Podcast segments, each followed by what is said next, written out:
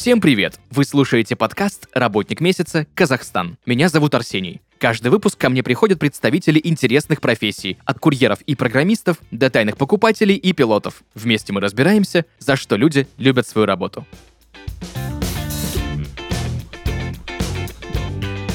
Друзья, сегодня в подкасте «Работник месяца Казахстан» Галымжан Жумабек, кинорежиссер, сотрудник фотолаборатории, а в прошлом монах. Галымжан, привет.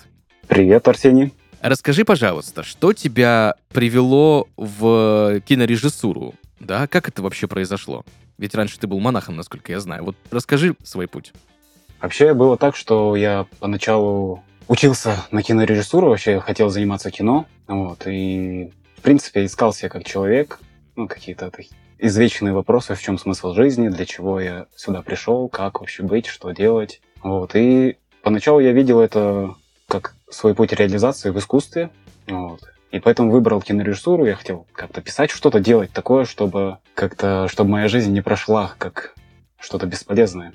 Вот. А, я буду какие-то высокопарные вещи говорить, но я попробую объяснить а, максимально проще, почему я после того, как закончил универ, поехал в монастырь. Вот, и почему я вообще собирался посвятить этому жизнь, потому что в один момент, точнее, в один период моей жизни я считал, что вот я родился для того, чтобы быть монахом и заниматься тем, чем я занимался. А это было в традиции йоги, вот, Раджат Хираджа йоги, может, кто разбирается. Есть такой проект «Уроки медитации РФ». Вот, я смотрел его. На тот период у меня были серьезные проблемы со здоровьем. А, мне пророчили инвалидность. Я с трость, без трости не мог долгое время ходить. Был, была проблема с правым коленом, сустав ничего не помогало. Я ездил по врачам, все говорили, на лицо какая-то деформация сустава, но почему и что, было непонятно. Один человек мне посоветовал попробовать поделать йогические упражнения, что это может мне помочь.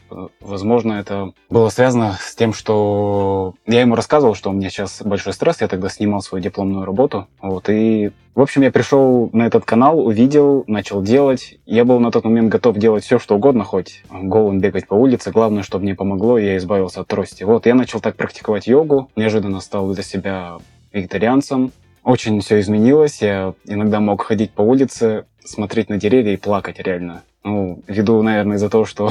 Ну, вот йога, э, вот эти упражнения, они называются асаны, это гормональная гимнастика, она сильно воздействует mm-hmm. на железы человека. И вот и с помощью этого ну там только не, не только с помощью этого помогает утончить восприятие. Вот. И в какой-то момент я решил, что, может быть, мне не стоит сразу а, заниматься работой, вот, а попробовать попрактиковать year. Это такая штука, когда человек получает... Это или бывает перед получением высшего образования, или после получения высшего образования. Человек проводит такой год, когда он волонтерит, занимается чем-то таким, как духовным саморазвитием. И мне показалось, что это классная идея попробовать. Вот. И я тогда открыл для себя неожиданные таланты и стремления, которые меня очень удивляли.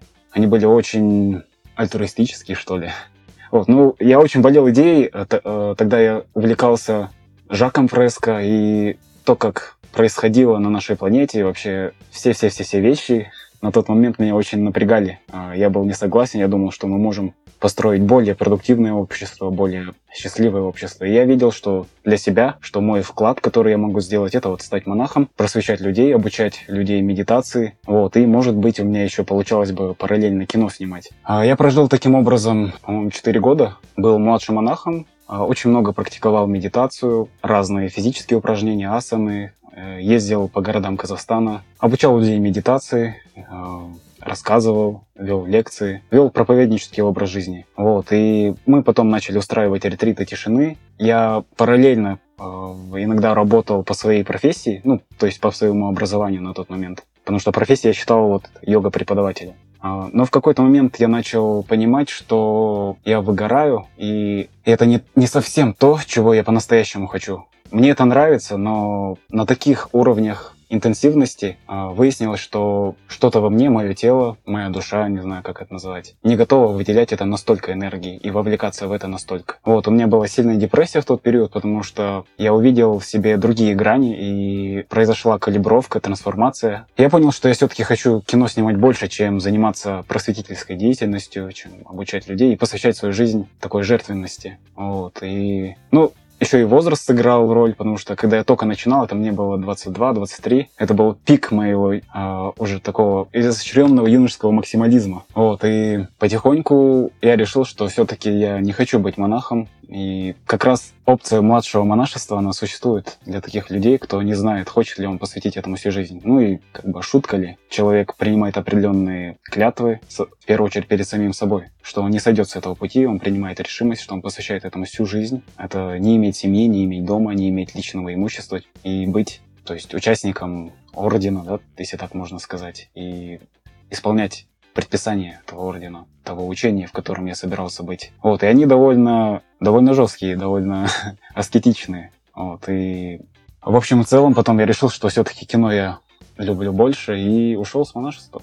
Потом был год такой адаптации, так называемой мирской жизни. Было непросто. Взаимодействие с деньгами, устройство на работу. Было много сомнений по поводу вообще, мое или кино, не совершил ли я ошибку, уйдя из, из монашества. Вот. И вот сейчас я работаю в фотолаборатории, пишу сценарий, пробуюсь подавать на госу- э, государственный питчинг, пытаюсь получить деньги и запуститься со своим первым полнометражным фильмом. Нужно ли иметь высшее образование, чтобы быть режиссером кино? Я считаю, что нет. Конечно, то образование, которое я получал, мне повезло. И дело было даже не в ВУЗе, а в человеке, к которому я попал. То есть мой мастер по кинорежиссуре. Я учился у него в мастерской. Вот, и все зависит от этого, к какому человеку вы попадете. А так можно кончить... Конечно, вуз влияет, там есть технические моменты какие-то, которые необходимо знать. Но при должном желании можно научиться это. Просто на площадке у разных людей, работая просто взаимодействие взаимодействуя с состоявшимися режиссерами.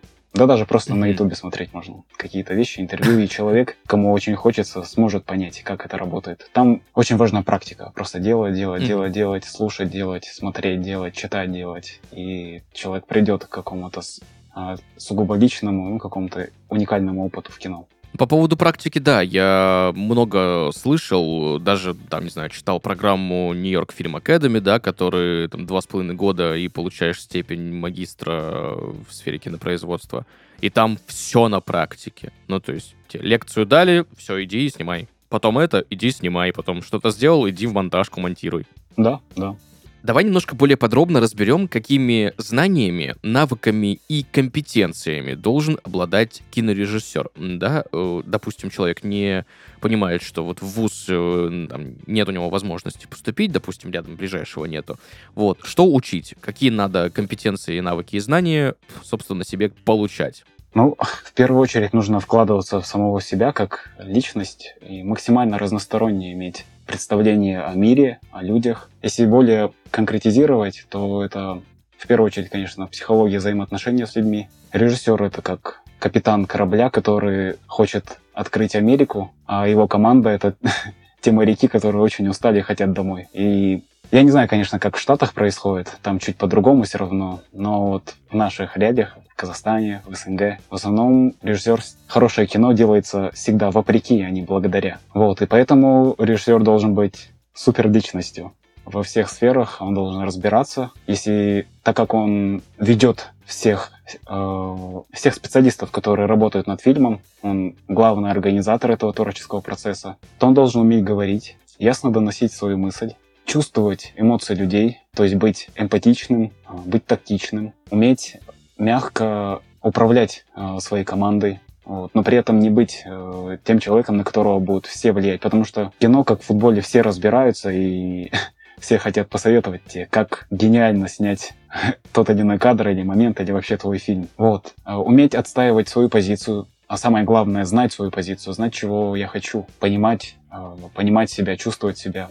А, уметь успокаиваться, быть стрессоустойчивым, уметь видеть общее, и, то есть одновременно видеть лес и видеть полено конкретное в лесу. Потому что вы пишете сценарий, вы потом снимаете фильм, и вам постоянно необх... нужно держать что-то в голове, общую картину, и смотреть, как в эту общую картину вписывается конкретный вот этот эпизод, даже конкретно вот этот кадр. И постоянно поэтому э, необходимо умение вот абстрагироваться от каких-то стрессовых ситуаций и при этом увидеть э, основную задачу, цель и, при, и то, как к этой задаче меня ведет вот конкретно вот этот кадр и конкретно вот этот момент или вот конкретно сегодняшний съемочный день. Вот. Э, в общем и целом нужно быть очень харизматичным человеком, и харизма бывает разной. Я встречал людей э, с очень разной харизмой, и которые создавали вокруг себя на всем процессе кинопроизводства. Они были как солнце, вокруг которого крутились все остальные планеты. Вот. Возможно, есть другие виды взаимодействия на творческой площадке, но я э, думаю, что все-таки кинопроизводство это, конечно, командный вид спорта, но капитан там деспот, вот, и режиссер это капитан. Потому что без четкого направления, понимания того, что делать, как делать, если все будут стремиться тянуть в разную сторону, то авось и нынче там будет. Вот. Ты знаешь, в подкасте «Работник месяца Казахстан» как-то я общался с э, директором продакшн-студии, и он мне сказал, что на площадке, да, на съемке, ну, это не кино, это немножко другой контент, да, другой продукт, другой видеоматериал, но говорит, что на площадке хорошо, когда есть немножко правильного хаоса, немножко правильной суеты, когда все куда-то что-то бегают, двигаются и так далее. Как вообще проходит рабочий день на съемочной площадке фильма? По поводу этого так называемого хаоса, это неизбежно. Ну, я не видел, по крайней мере, даже самые высококлассные съемки, там всегда есть моменты, которые невозможно заранее учесть. Как минимум, это настроение людей, состояние. Вот. И этот хаос волей-неволей будет присутствовать. И задача режиссера — уметь управлять этим хаосом.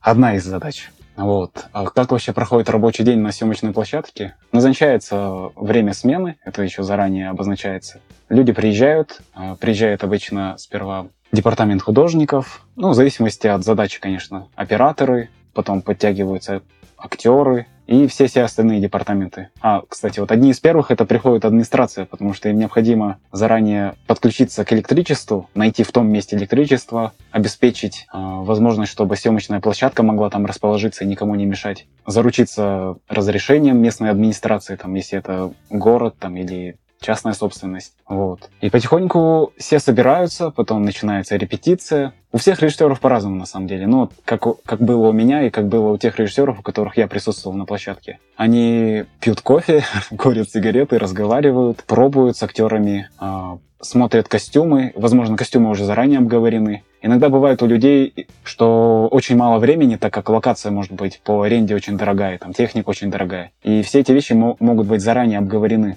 Вот. Я не очень такое люблю, потому что есть так, такая штука, как... Ну вот, есть режиссеры, есть авторы, которые стремятся максимально все заранее продумать по миллиметрам и также это пытаться реализовывать. Я больше отношусь к людям, которые... Да, я готовлюсь, но я все равно импровизирую, стараясь не ограничивать себя заранее подготовленным материалом, потому что этот материал не всегда может учитывать того, ну, такие факторы, как настроение съемочной группы, локация, свет. Иногда может просто свет так падать, что под это стоит подстроиться. Ну вот и, и так далее, и так далее. Но, как говорил э, Ингмар Бергман, чтобы импровизировать, вам должно над чем быть импровизировать. То есть какая-то все-таки подготовка должна быть. Вот, как бы импровизация на пустом месте это совсем другое дело. И Иногда бывают очень долгие смены, иногда бывают быстрые смены. Вообще, конечно, съемочная площадка это такая э, довольно опьяняющая штука, по крайней мере для меня. Я когда выходил, получал очень большой заряд энергии, потому что это, там, не знаю, 50-60 человек, настроенных на один результат, которые вместе работают, и их настроение сильно коррелируется от того, что что получается в кадре. Вот, и поэтому я еще считаю очень важно, вот возвращаясь к предыдущему вопросу, какое еще одно важное качество, каким еще одним важным качеством должен обладать режиссер, это умение нас задавать тон настроения. Это, наверное, одно из самых важных по мне, потому что э, насколько я понимаю вообще, как, как работает принцип э, искусства, например, э, музыка или кино, когда музыкант играет на саксофоне, он испытывает определенные чувства, а, происходят определенные процессы в его мозге, и соединяются определенные нейронные связи. И зритель или слушатель, когда воспринимает это произведение искусства, он испытывает те же самые чувства. Вот, и поэтому, наверное, один из основных, так сказать, рецептов, секретов успешного произведения — это это должно вам нравиться. Это должно вас вдохновлять, это должно вас драйвить. По-другому это не сработает. Да, это может быть супер профессионально, это может быть очень круто сделано, но, как показывает множество примеров, это не всегда работает. Бывают фильмы, которые сделаны на коленках, но из-за того, что люди получали удовольствие, когда это делали, не только режиссер, в том числе и команда, потому что это сильно влияет. И вот эта энергия, да, состояние, в котором делали авторы фильма. Авторами фильма могут выступить даже в той или иной степени даже водители фильма. Вот. И поэтому я стараюсь на съемочной площадке следить за эмоциональной гигиеной, что ли. Расскажи, пожалуйста, подробнее, какие стадии производства кино вообще существуют? То есть весь путь производства от начала, не знаю, сценария, да, написания сценария, до готового фильма. Как это обычно происходит? Ну, по крайней мере, у меня. Я переживаю как какие-то эмоции. Обычно это происходит, когда я пережил какой-то непростой период своей жизни, и происходит у меня какая-то личностная трансформация. А, я это переживаю в виде какого-то катарсиса, там, совокупности ситуаций, чувств, эмоций, людей. Вот, я переживаю какой-то катарсис, и вижу, что этот, вот это переживание этих чувств, разрешение этих проблем или мое возвышение над этими проблемами, что ли. Вот. И когда я бываю в таком состоянии, обычно приходит мысль, блин, можно же сделать фильм на основе вот этих чувств, на, на основе этих состояний. я делаю вообще кино для того, чтобы зритель после просмотра моего фильма или при просмотре моего фильма испытывал катарсис. Все чувства, которые он накопил, неважно, какая у него проблема в жизни или там, какая у него жизненная ситуация, но чтобы он, видя вот этот фильм, испытывал катарсис и разрешение получается, этих своих проблем. Это не всегда происходит на умозрительном плане. Какие-то вещи, точнее даже большая часть нашей жизни расположена на более глубоких пластах сознания. Называют подсознанием, не знаю, душа. Вот. И возвращаясь к вопросу более конкретно, я... у меня появляется вдохновение, у меня появляется мысль, вау, было бы круто снять на эту тему фильм. Потом, если это реально какая-то классная, стоящая идея, она, переж... она начинает инсталлироваться во мне, я с ней сплю, там пару дней, три, может пройти 2-3 дня, неделя. Я понимаю, что да, это устойчивая идея, это как раз то самое, что можно поразгонять и о чем можно написать, попробовать написать. Я пробую писать. Если даже, э, если все круто складывается и этот этап тоже проходится, то я уже начинаю реально писать сценарий какой-то, привлекаю других людей, консультируюсь, пишу сценарий, вот, переживаю сотни подъемов и падений. Иногда кажется, что идея гениальна, иногда, что это просто чушь какая-то собачья. Но я все равно это преодолеваю, потому что без этого никак. Потому что, судя по всему, хорошие вещи по-другому не делаются. Ну или вещи, которые реально будут оценены человечеством и будут сохранены в дальнейшем. Потом, сценарий готов. Я с этим сценарием иду к людям, которые мне могут помочь реализовать его. То есть, условный продюсер. Мы с моим продюсером э, смотрим наши возможности, и в Казахстане конкретно это ГЦПНК, Государственный центр поддержки национального кино. Они спонсируют фильмы, два раза в год проводится питчинг. Там, конечно, дофига делов, чтобы участвовать. Э, документация, условия, требования. Все это нужно будет проходить, собирать документы, делать авторские права на сценарии, сдавать это. Там очень есть крючкотворство такое, я не знаю, правильное слово, но контекст того, что если ты хоть в букве ошибся, то все, что ты сделал, весь твой сценарий просто не примут. Очень важно соблюдать рамки. Вот. Это, конечно, не очень вдохновляющая штука, но необходимо. Вот. Мы я раза три так подавался, пока ни разу не прошел, так как, как говорит мой продюсер, я не шибко монетизируемый режиссер. Вот. Ну, как бы предать себя я не могу, я в любом случае делаю только то, что мне нравится по-другому я не вижу вообще пути как-то реализоваться в этой профессии. Вот. А пока что я поэтому не снимал. Дальше этого этапа я не проходил. Я какие-то короткометражные фильмы снимал, конечно, документальные, но там чуть по-другому. Вот, а именно в большом кино вы, получается, вдохновляетесь, пишете идею, эту идею превращаете в сценарий, после находите возможность для того, чтобы этот сценарий реализовать, там, финансы или какие-то... Просто набираете команду энтузиастов, которые готовы с вами вместе это снять, которых вы смогли вдохновить, зажечь. Вот. Потом вы снимаете снимаете этот фильм, проходит там съемочный, э, съемочный этап включает в себе еще разные этапы, там предподготовка, сам съемочный процесс, потом монтажный, тонировочный период. После монтажа происходит э, этап, когда подготавливается все к тому, чтобы выйти в прокат, это договор, договора с прокатчиками, промоушен. Ну и дальше ваш фильм приходит к тому, что премьера и премьерный показ, и дальше уже в кинотеатрах там на HD-резке, вот, если хороший фильм. Собственно, я тебе желаю, чтобы поскорее случился твой классный полный метр просмотр. Аминь. Благодарю.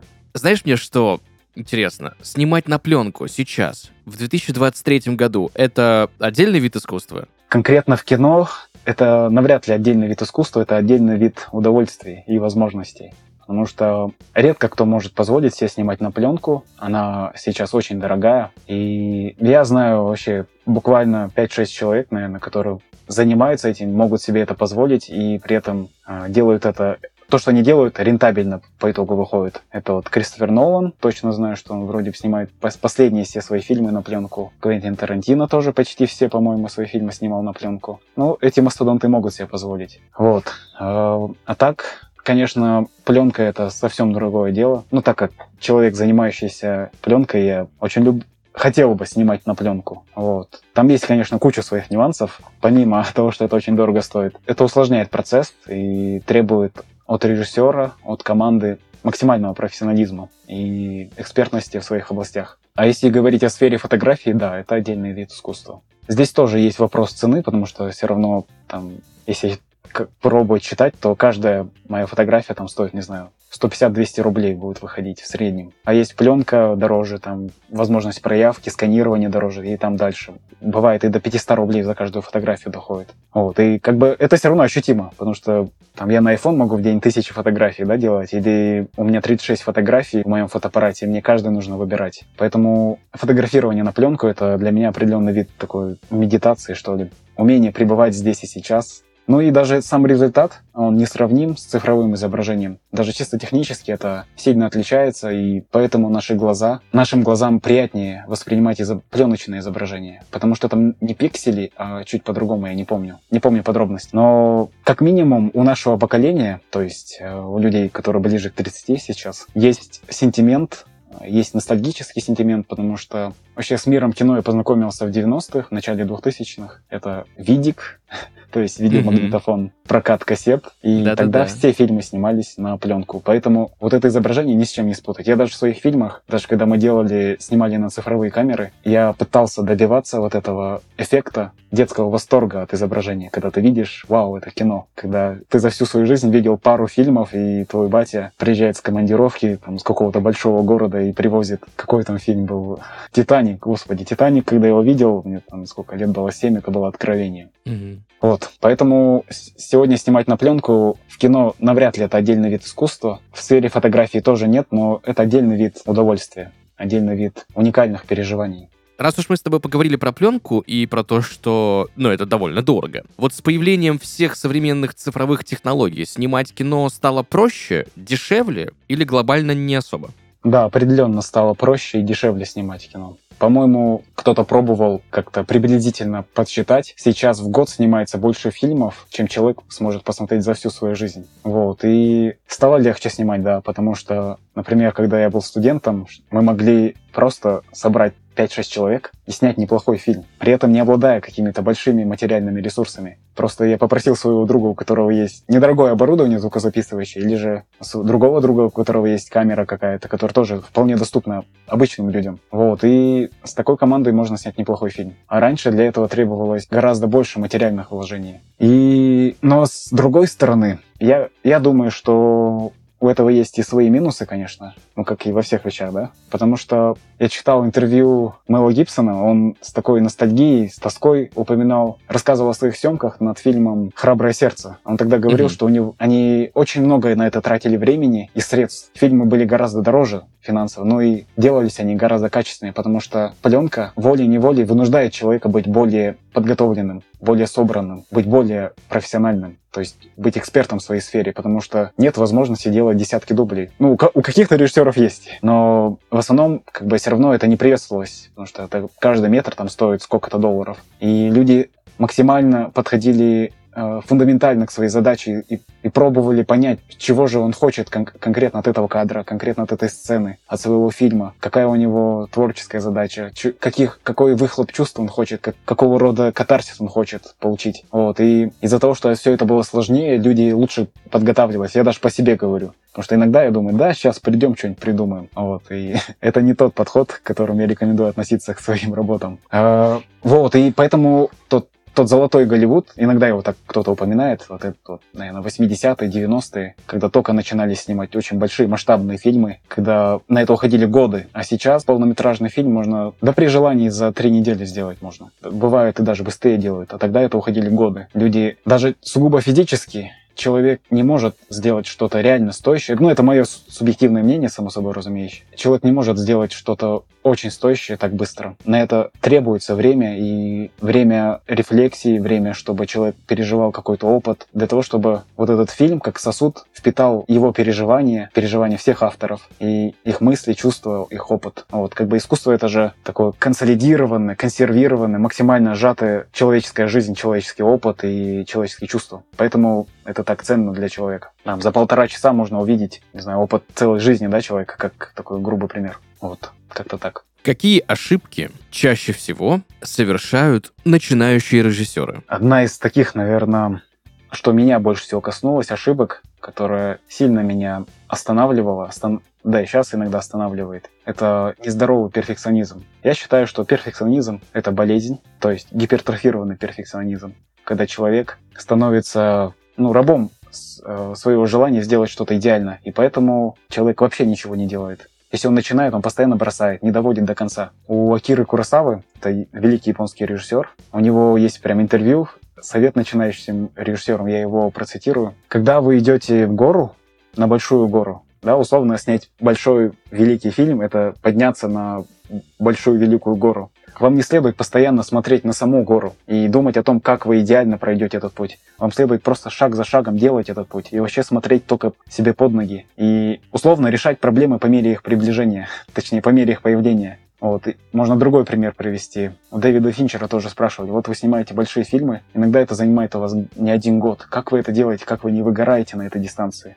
Он ответил, что когда мне нужно съесть 50-тонного кита, я просто каждый день понемногу отрезаю и съедаю. Вот, я думаю, это одна из основных ошибок начинающих режиссеров, да и не только, наверное, это в любой сфере, где требуются такие большие усилия и умения, это, это актуально, вот эта ошибка. Человек демотивируется большим объемом работы. У меня обычно так было, когда я думал, нужно написать сценарий. Это 100 с чем-то страниц, а у меня в день получается там хорошо, если хотя бы одна страница, и то с таким трудом, с таким боем. Неужели мне это вот надо будет столько мучиться? Но я стараюсь жить только сегодня в этом плане, и у меня есть сегодня такие такие задачи, просто написать хотя бы страницу, и все. Только этим и ограничивается сейчас весь мой режиссерский путь вся моя жизнь. Вот только сегодня. Вот. Понимание этого принципа мне здорово помогло, потому что до этого все, что бы я ни делал, я всегда сталкивался с непреодолимой стеной, большой стеной того, что э, мои задумки требуют феноменальных умений, которых у меня прямо сейчас нет. И меня это всегда демотивировало. Я хотел бы все бросить, вообще сомневался, мое ли снимать кино. Думал, что вот эти люди, великие режиссеры, которые проделали этот путь до меня, или другие режиссеры, которые сейчас это проделывают, то они сверхлюди какие-то, мне это не дано просто. Но на самом деле все упирается просто в умение ежедневно делать какие-то, не всегда, может быть, самые вдохновляющие вещи, но понимать, для чего я это делаю. Видеть, как я уже говорил, лес и конкретное полено. А, думать глобально, действовать локально. Постоянно думать глобально, действовать локально. Вот. И верить в себя,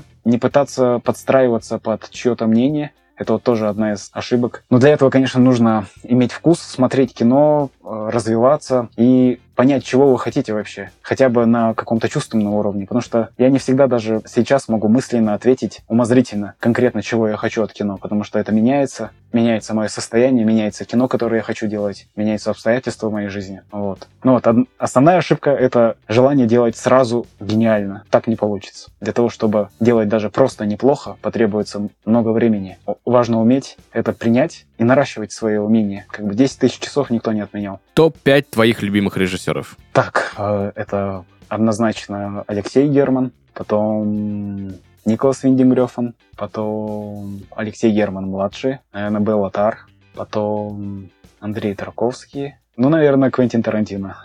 Что для тебя в твоей профессии самое-самое сложное? Это написание сценария.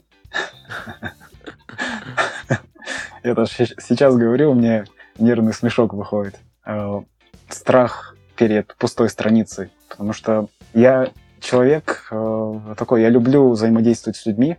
Я так, такой экстравертный интроверт. Вот, и съемочный процесс, как я уже говорил, меня очень драйвит, и я как вампир от этого подпитываюсь.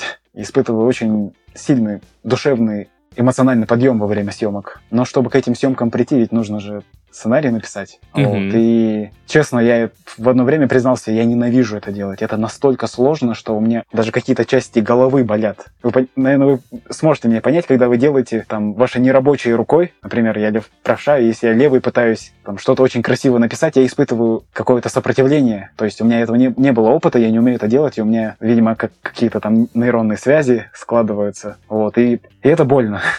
это, это дискомфортно. Вот. И зачастую, когда я пишу, я понимаю, что насколько я косноязычен, да вот даже по моей речи вы можете понять, что я часто не самым ясным образом выражаю свои мысли. Вот. А на бумаге это вообще становится очень очевидным. Вижу барьер между своими мыслями и финальным результатом, насколько теряется вот это мое внутреннее ощущение, вот это сокровище, которое появляется, рождается в моей душе, и насколько оно скуднеет, пока оно доходит до бумаги, а там уже не говоря уже до, до изображения, до зрителя. Вот. Писать сценарий я не умею, и поэтому мне сложно. Хотя есть люди, которым нравится больше писать сценарий, чем снимать. У меня есть такие друзья, то кому, кому это больше приносит удовлетворение. Вот. А, И что еще самое сложное в моей профессии? Ну, денежный момент, материальный момент, потому что я вот что-то задумываю, что-то гениальное, что-то кайфовое, например, там дождь из лепестков сакуры в большом помещении, какой-то такой поэтический реаль... магизм, да? Маг- Магический реализм, вот. И, но чтобы это исполнить, нужно много чего преодолеть, вот. Это тоже есть. Вообще, как я уже сказал, хорошие вещи, хорошее кино делается всегда вопреки, а не благодаря чему-то. В основном вопреки, а не благодаря чему-то. Я бывает очень, когда человек э, преодолевает это вопреки, то ему и, не знаю, вселенная улыбается, что ли, и делает ответный жест. Зачастую, по крайней мере, на моих съемках бывало такое, что я прикладывал фантастические усилия для того, чтобы это реализовалось. И во время самих съемок на площадке появлялись какие-то такие нюансы, которые невозможно было придумать, написать. Как бы, ну, условно, Бог вмешался, да, и в фильме появлялись новые грани, в кадре появлялись новые грани, какие-то уникальные вещи. Вот. Поэтому самые сложные вещи в профессии, наверное, и самые результативные. Одни из самых результативных. И без них никак. За что ты любишь свою работу? Знаешь, раньше я пытался как-то это идеализировать и умственно прививал себе какие-то мотивы, типа я люблю свою работу из-за того, что это несет огромную пользу обществу, это вклад, развитие культуры человечества, развитие на- нас как вида, который живет на этой планете, нашей расы человеческой. Вот, я очень увлекался такими идеями раньше. Сейчас это все немного ушло на второй план. Меня это все равно вдохновляет, конечно. Это имеет место быть. Но в первую очередь я люблю свою работу, свою профессию за то, что... Потому что, эм, не знаю, может как-то тупо прозвучит. Потому что я очень люблю кино. Я признался себе, что я в этом немного психопат, если так можно выразиться. Гик. Я очень много смотрел фильмов, возможно, тысячи фильмов пересмотрел. Это приносит мне удовольствие. Я желаю каждому человеку испытывать от своей деятельности такие, такие чувства и такое, такие состояния. Вот. И, конечно, это, в этом есть аспект, можно сказать, даже зависимости, потому что это... Да и вообще, ну, в принципе, любая сфера так работает. Футболисты так любят футбол и играют, потому что, в первую очередь, это очень много эмоций. У нас есть большая потребность в разных переживаниях. Иногда даже в негативных переживаниях. Это мы тоже делаем иногда подсознательно, но сами соглашаемся на это. Вот. И я люблю свою профессию, потому что это такой кристаллизованный кайф. Не всегда, конечно. Чтобы этот кайф испытать, нужно много что преодолеть. Как говорится, для того, чтобы сыграть на рояле, нужно этот рояль притащить, да? Вот. И иногда этот рояль очень тяжелый, его нужно тащить по узким подъездам хрущевок. Вот. И ну, это того стоит. То ощущение, когда вы закончили фильм, и ты приступаешь к монтажу, это ни с чем не сравнимо. Когда ты понимаешь, вау, я смог это сделать. И Алексей Герман, старший, говорил, я слышал, что он считает, что профессия кинорежиссера это самая дворянская профессия. В этом есть еще и такой аспект, потому что я хотел с детства быть каким-то, ну, наверное, многие люди это испытывали, уникальным, быть причастным к чему-то супер важному, чему-то супер значимому, чему-то супер уникальному. Вот. И поэтому я всегда знал, что я выберу какую-то такую профессию. Может быть, не самую простую, далеко не самую простую. Вот. И чтобы это меня вдохновляло и меня драйвило. Еще я люблю свою профессию за то, что, как я уже говорил, я очень люблю смотреть кино, читать вещи. Вообще я такой потребитель контента. Часто у меня такое бывает, что я ни- ничего не нахожу, что мне нравится. Это не нравится, то не нравится, там то не так,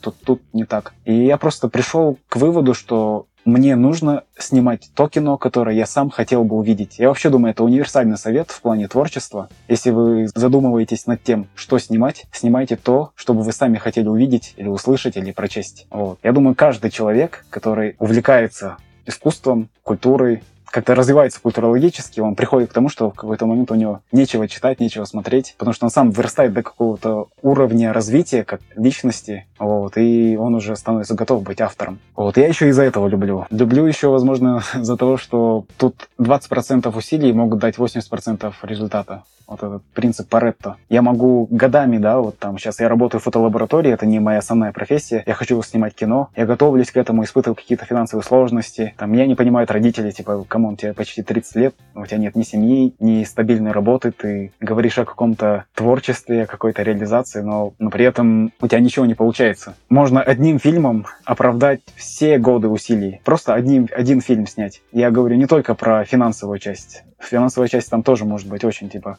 условно, мой фильм может собрать десятки миллионов долларов в прокате. И то это не, далеко не предел. Вот, и я могу обеспечить себя и свое потомство на, на сотни лет вперед просто одним фильмом, да. Ну и выхлоп, который я получу душевный какой-то, удовлет... самоудовлетворение, удовлетворение жизнью, само, ну, даже самоутверждение в этом есть. А, не буду скрывать, что часто люди, которые вот занимаются творчеством, именно вот именно в кинорежиссуре, которые хотят добиться результата, они зачастую очень эгоцентричны по-своему, и для них очень важен для них очень важна удовлетворение потребности быть признанным. Вот, как бы не буду врать, что я не мечтал, когда в своем студенчестве там, получить канскую ветвь.